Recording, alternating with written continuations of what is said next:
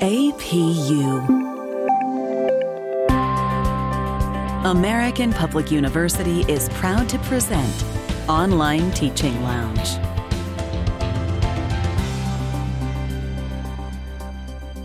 This is episode number 93 Arts Based Teaching Across Disciplines. This podcast is for educators, academics, and parents who know that online teaching can be challenging, but it can also be rewarding, engaging, and fun. Welcome to the Online Teaching Lounge. I'm your host, Dr. Bethanie Hansen, and I'll be your guide for online teaching tips, topics, and strategies. Walk with me into the Online Teaching Lounge. Welcome to the Online Teaching Lounge. We're here with Dr. Kathleen Tate and Dr. Greg Mandalas talking today about arts based teaching across disciplines. Welcome, Kathleen and Greg. Bethanie, thank you for having us. I'm so excited about this topic. Thanks. We appreciate being here again. Fantastic. So, I'm curious, what can you tell our listeners today to help them get ready for this subject of arts based teaching across disciplines? What does that mean? That's a good question. First, a lot of people think, why use arts based approaches? Well, first, let me share that research shows by fourth grade, if creativity isn't cultivated, it drops off. And we do not want that to happen. We want creative lawyers, we want creative engineers, creative doctors. We want everyone to be creative problem solvers in society. So, the arts are very important and an area where students of all ages can be very creative. It's also more interesting to learn with, about, and through the arts. So, for example, instead of just reading about westward expansion, it's much more interesting to create murals based on research. It's more interesting and engaging to act out scenarios whether it's through improv, pantomime, or scripted puppet shows or things like that. And these are things that can be done face to face or online. Yeah, I agree. I have a background in the arts. I taught music and band for many, many years 18 years before becoming a principal, and then later working in the online world of higher ed. So I already have an interest in this to begin with, but for somebody from a non arts background, I think it's important to realize that arts equals emotion. And when we can tie emotion into our lessons anyway, I believe it sticks better with students. I believe that we own information quicker when we can tie some sort of an emotion to it. And we're going to talk about lots of different types of ways to integrate the various types of arts into the classroom. But I think it's an important topic. When I was doing my undergrad work, I remember all of this research into arts and how it makes you smarter. And that research really hasn't gone away. It just keeps on building upon itself. So I think it would be silly of us to ignore the power that the arts have. Greg, I think that's great that you brought up the emotional aspect of it. I know when children, teens, adults look at certain artwork or photographs or hear a poem or a song representing people or an era or a historical event or current event, it can be very emotional and moving, and that's very engaging. And it can just draw students in so much better into learning and wanting to research and read and discuss whatever the focus is. That's right. I get questions sometimes, though, from teachers when I speak to them about integrating the arts. The first art that they think of is music. When they ask me, well, I'm not musically inclined, how am I going to incorporate music into my classroom? Um, what considerations should I make? And the great news is you can incorporate music without being a musician yourself, especially with the technology that's available today. A lot of this is available obviously online and face to face as well. But anytime you can get music involved in your classroom, I think it does create that emotion we talked about earlier. And it can be as simple as playing a song in the background during your lesson that, that evokes the emotion that your lesson is aimed at. For example, maybe you are talking about a historical lesson and you're talking about something tragic, like maybe World War II, something terrible that happened. And maybe you do want that music in the background that is evoking that particular emotion that you want the kids to connect with. Yes, music can really help set the tone and draw students in, but it's also a creative outlet for example, maybe in fifth grade, students are studying landforms. Landforms may not sound like the most exciting topic, But what if they take a familiar song like Three Blind Mice and have to change the words and make the song about some aspect of landforms? That requires a lot of synthesis, synthesizing, critical thinking, analyzing, comparing, contrasting, and of course, creativity. And they can even set music to it, play a little keyboard. You know, it's a very simple song with only a few notes. And if a teacher doesn't have a keyboard, well, the music teacher might. And if it's at a distance, there are programs. I know the San Francisco Symphony website has a great website for children, for example, and older kids could use that, even adults where you can play a virtual keyboard. There are a lot of websites like that. A lot of people have keyboards on their phones or their tablets. So it's very doable to even do at a distance. Okay, what about this idea of creating a music video? Like, we could have the children or the young people in the class we're teaching online take a YouTube video and just play the video while making a video of themselves you know, if you have the background track or something, there's often an instrumental version making up those new lyrics or even creating a lip sync video as a project. That might be kind of a fun way to include the performance aspect. What do you think? Absolutely. Also, students can even just do voiceovers on PowerPoint so they can select the images or art or historical photographs, hmm. science pictures of science things like landforms or volcanoes and create music that way. So, yes, I mean, there are so many possibilities, Bethanie. Fantastic. So, how about visual arts? What would be a good way to integrate the visual arts, especially online? Well, this is becoming easier and easier, to be honest, because so many museums and Google, Google Art, there are thousands of visual art pieces, sculptures, murals. There are so many things online to easily integrate, whether you're teaching face to face or virtually.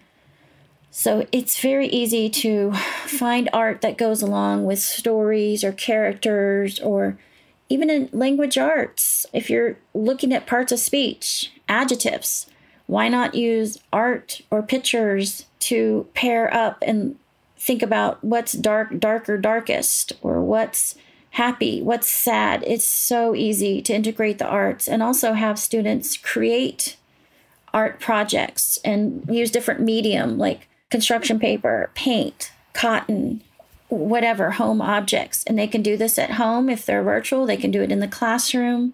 If teachers do not feel especially knowledgeable in this area, it's easy to research or just get with the art teacher or the music teacher, like in the last examples, and get some ideas and make sure that the art component is taught and addressed, you know, appropriately along with the language arts or social studies or science or math content. Yeah, I think those are good points. And as someone who is very musically inclined but can't draw a stick figure, I can tell you that I am still moved by visual arts back to my undergrad work, I remember taking a class on art appreciation, and I certainly can appreciate art, and it certainly does move me. So I think it's another real opportunity for us to evoke emotion when we can incorporate visual arts as well.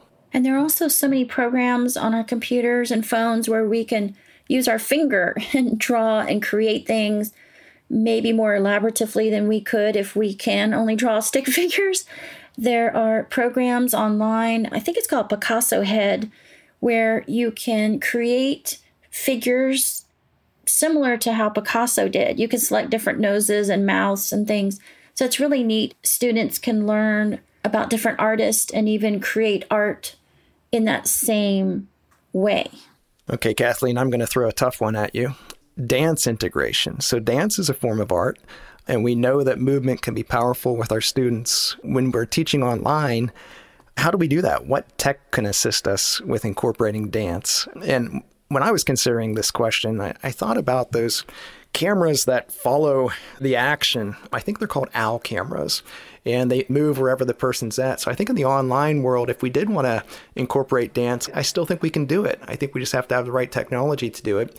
And the good news is, students, especially our younger students, they're good at this already. They know how to record themselves making different videos. So I think it's important that we uh, come up with ways to incorporate dance as well. What do you think, Kathleen? Absolutely. Of course, it's easier in the classroom, in the traditional classroom, than online. You know, some dances require partners and moving and changing partners. So that can be a challenge, but I think students can still watch dances, especially those that are culturally attached to different regions or time periods. They can try to replicate some of them and film themselves, maybe just for the teacher. They can maybe compare and contrast more historical or cultural dances to more modern dances. Also, when they're creating music about a topic like volcanoes or something, why not add a dance element to it? It's very easy to look at the national or state standards, look at what the students need to be learning at their grade level, and incorporate that one thing, teach the students about it, show them a video, and then say you need to incorporate this dance step into your dance and musical piece about volcanoes or whatever. I think that can be very exciting and engaging for students. Thank you, Kathleen and Greg. We'll be right back after a brief message. At American Public University, we believe higher education is not one size fits all. That's why we offer 200 modern programs that build on your knowledge and fit your schedule because we believe universities should adapt to the needs of students, not the other way around. American Public University, within reach, without limits. Online classes start every month. Learn more at AmericanPublicU.com. And we're back with Dr. Kathleen Tate and Dr. Greg Mandalas talking about arts based approaches.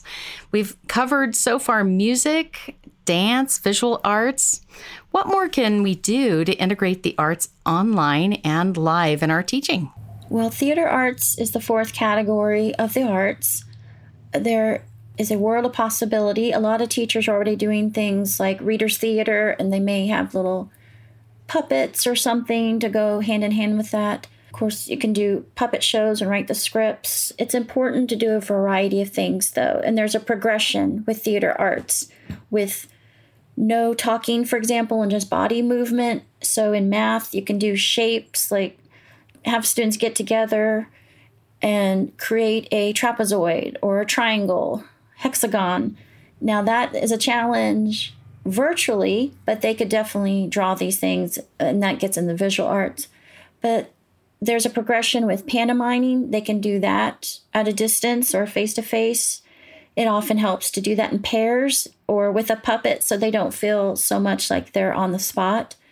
And then kind of progressing into improv, practicing off the cuff speech after warming up with pantomime activities and theater games, and then progressing to skits and role playing. And role playing, skits, pantomime, all of these things can be done with stories and literature before reading, during reading, after reading. can be done with events, historical figures, science things show how a seed becomes a flower. You can pantomime and act that out. There are no limits with theater arts integration. This kind of reminds me of um, earlier podcasts we had on social emotional learning. And I know I keep going back to this emotional tie to things we spoke about social stories and how powerful that can be to teach students about social aspects. And I think that is an excellent way to integrate theater arts, especially if the students themselves are acting out the stories. So, great ideas. Yeah, and there are interesting things we can do that are very creative. For example, listen to Martin Luther King's speech and then have the students pretend they're reporters, either preparing questions for him after the speech, or maybe they have a panel, a talk show, and they're discussing his speech. Ways to really extend the learning and go deeper through fun activities. And there are no right or wrong ways necessarily to pantomime or improv or write skits or do these things. So there's some leeway. There's a lot of room for all students to engage and participate at their level and without there being one right or wrong answer. What I mean is, it's not like true, false, or multiple choice. You know, there's such a range of possibilities. It really builds self esteem and gets students even more engaged ultimately. So, how would we plan some of these things that can address the standards or develop more of your abilities if you're feeling really not prepared in this area as an educator? What would be some resources that our listeners could go to? Yeah, that's a good point, Bethanie. Even in my own research, I found those that tended to participate in arts type activities when they were younger felt more comfortable as educators or you know when they're older. And if they didn't have those experiences when they're younger they're less likely to do these kinds of things in their teaching. And i want to encourage anyone who's listening to please do these things. It's worth it. We there's more and more research as greg mentioned about how the arts are very empowering for learning and achievement across the curriculum so, first of all, collaboration is important.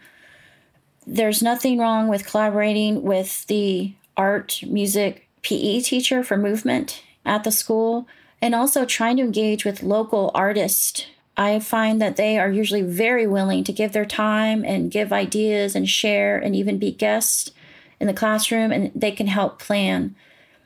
You've got to look at the standards. There are usually state standards, definitely national art standards. They're very simple and just make sure that lessons are really addressing those things. And then read some articles, read some books, and start with one activity at a time. Do a lesson maybe that you've done before that you're familiar with in a past year and integrate one art aspect and see how it goes. If it's successful, that's great. Maybe move to a next step. Or if it's not successful, regroup, reflect, and see how it might be tweaked to be a bit better. I agree with all that. And I would say that the first thing you want to do is start small, like Kathleen said. Don't jump in with both feet if you're not completely comfortable yet. And a great way to do that is through differentiated assessment. I like the idea of having several options to assess students on what they know or, or can show what they can do. And one of those options would be great if it was some sort of an arts option. It'll show you which students naturally gravitate towards that, and it'll give you some assessment data that you can build on for your future lessons once you know what students enjoy learning and how they enjoy learning best. But start small. Any bit that you can add to your lesson is helpful. And I think you're going to find as a teacher, it makes you a better teacher and a more engaged teacher and it'll also add a little bit of spice to your lessons yourself. You know, I, I, remember teaching the same lesson over and over and over again, and that's not great. We should grow as teachers and change our lessons as we go and push ourselves. If you're not somebody who's real familiar with the arts right now, I think it's a great opportunity for you, and I think it's a growth opportunity. And I will say, even older students, adult students, when I've taught grad students either face to face or online, they enjoy even making posters, like maybe for the week they're the illustrator in the group discussion and they come and they could show a poster online or use something like Glog or another interactive poster making website. And they seem to get really into it and really engaged to try to show sophisticated concepts about what they're studying through visuals. They also dramatize things. So these things are helpful for all ages. And even if the students are hesitant, I remember when I taught fifth grade, we would sing songs about the planets before we got into more in depth study of fifth grade type concepts with astrology. I mean, astronomy, not astrology. But some of the students didn't really want to sing, but they would because we were all singing together. And I know that hearing the sing songy rhymes and patterns really helps some of the factoids become better internalized in their schema and their brains. So it's important to set comfortable environment and just keep trying and encouraging yourself and the students to participate. All right. So we're going to enter our wrap up here. And I would like to thank you, Dr. Kathleen Tate and Dr. Greg Mandalas, for being with us today, speaking about the arts integration ideas. Any final words you'd like our listeners to leave with today? Let's start with you, Greg. I'm going back to starting small and pushing yourself as a teacher. I think that in my own career, the times when I've pushed myself to try something different, I feel that that's when I grew. And sometimes I fell on my face and had to start over, and that's okay. If you're not completely comfortable with the arts, it's perfectly fine. But I just encourage you to get out there and give it a shot. Start integrating some of this. It's worth it. The research says it's worth it. And um, I think you're doing what's best for your students when you try this. I agree with what Greg has said. And I think beyond the research, too, when you do arts based approaches in your classes, you see the students' reactions and you see how their engagement in the content, whatever it is science, social studies, math, language arts increases. And it's a win win for everyone. It's important to collaborate. It's not a sign of weakness. I think sometimes when teachers have an issue in the classroom or they want to know more about a teaching method, they think it's a sign of weakness to seek out help or collaboration, and it's not. It's the opposite. A strong teacher will do whatever it takes to have the best learning experience for the students, and that includes talking to colleagues and mentors. So I, I think those are the main things, and, and just remember to research, just like you would if you were teaching about the American Revolution. You know, you're going to research and make sure you're prepared to teach that content. It's the same thing with the arts. Just do a little research about what you want to integrate, look at that standard, look up some information, and it's that simple. Wonderful. Well, thank you so much, both of you, for being here today. I'd like to encourage our listeners to look back and visit some of our previous episodes with Dr. Kathleen Tate and Dr. Greg Mandalas for some additional areas mentioned today. We have episode 80 about social emotional learning and episode 89 about classroom management. Again, thank you for being with us today and best wishes to all of our listeners in your online teaching. This is Dr. Bethanie Hansen, your host for the Online Teaching Lounge podcast. To share comments and requests for future episodes, please visit bethaniehansen.com forward slash request. Best wishes this coming week in your online teaching journey. For more information about our university, visit us at study at apu.com. APU American Public University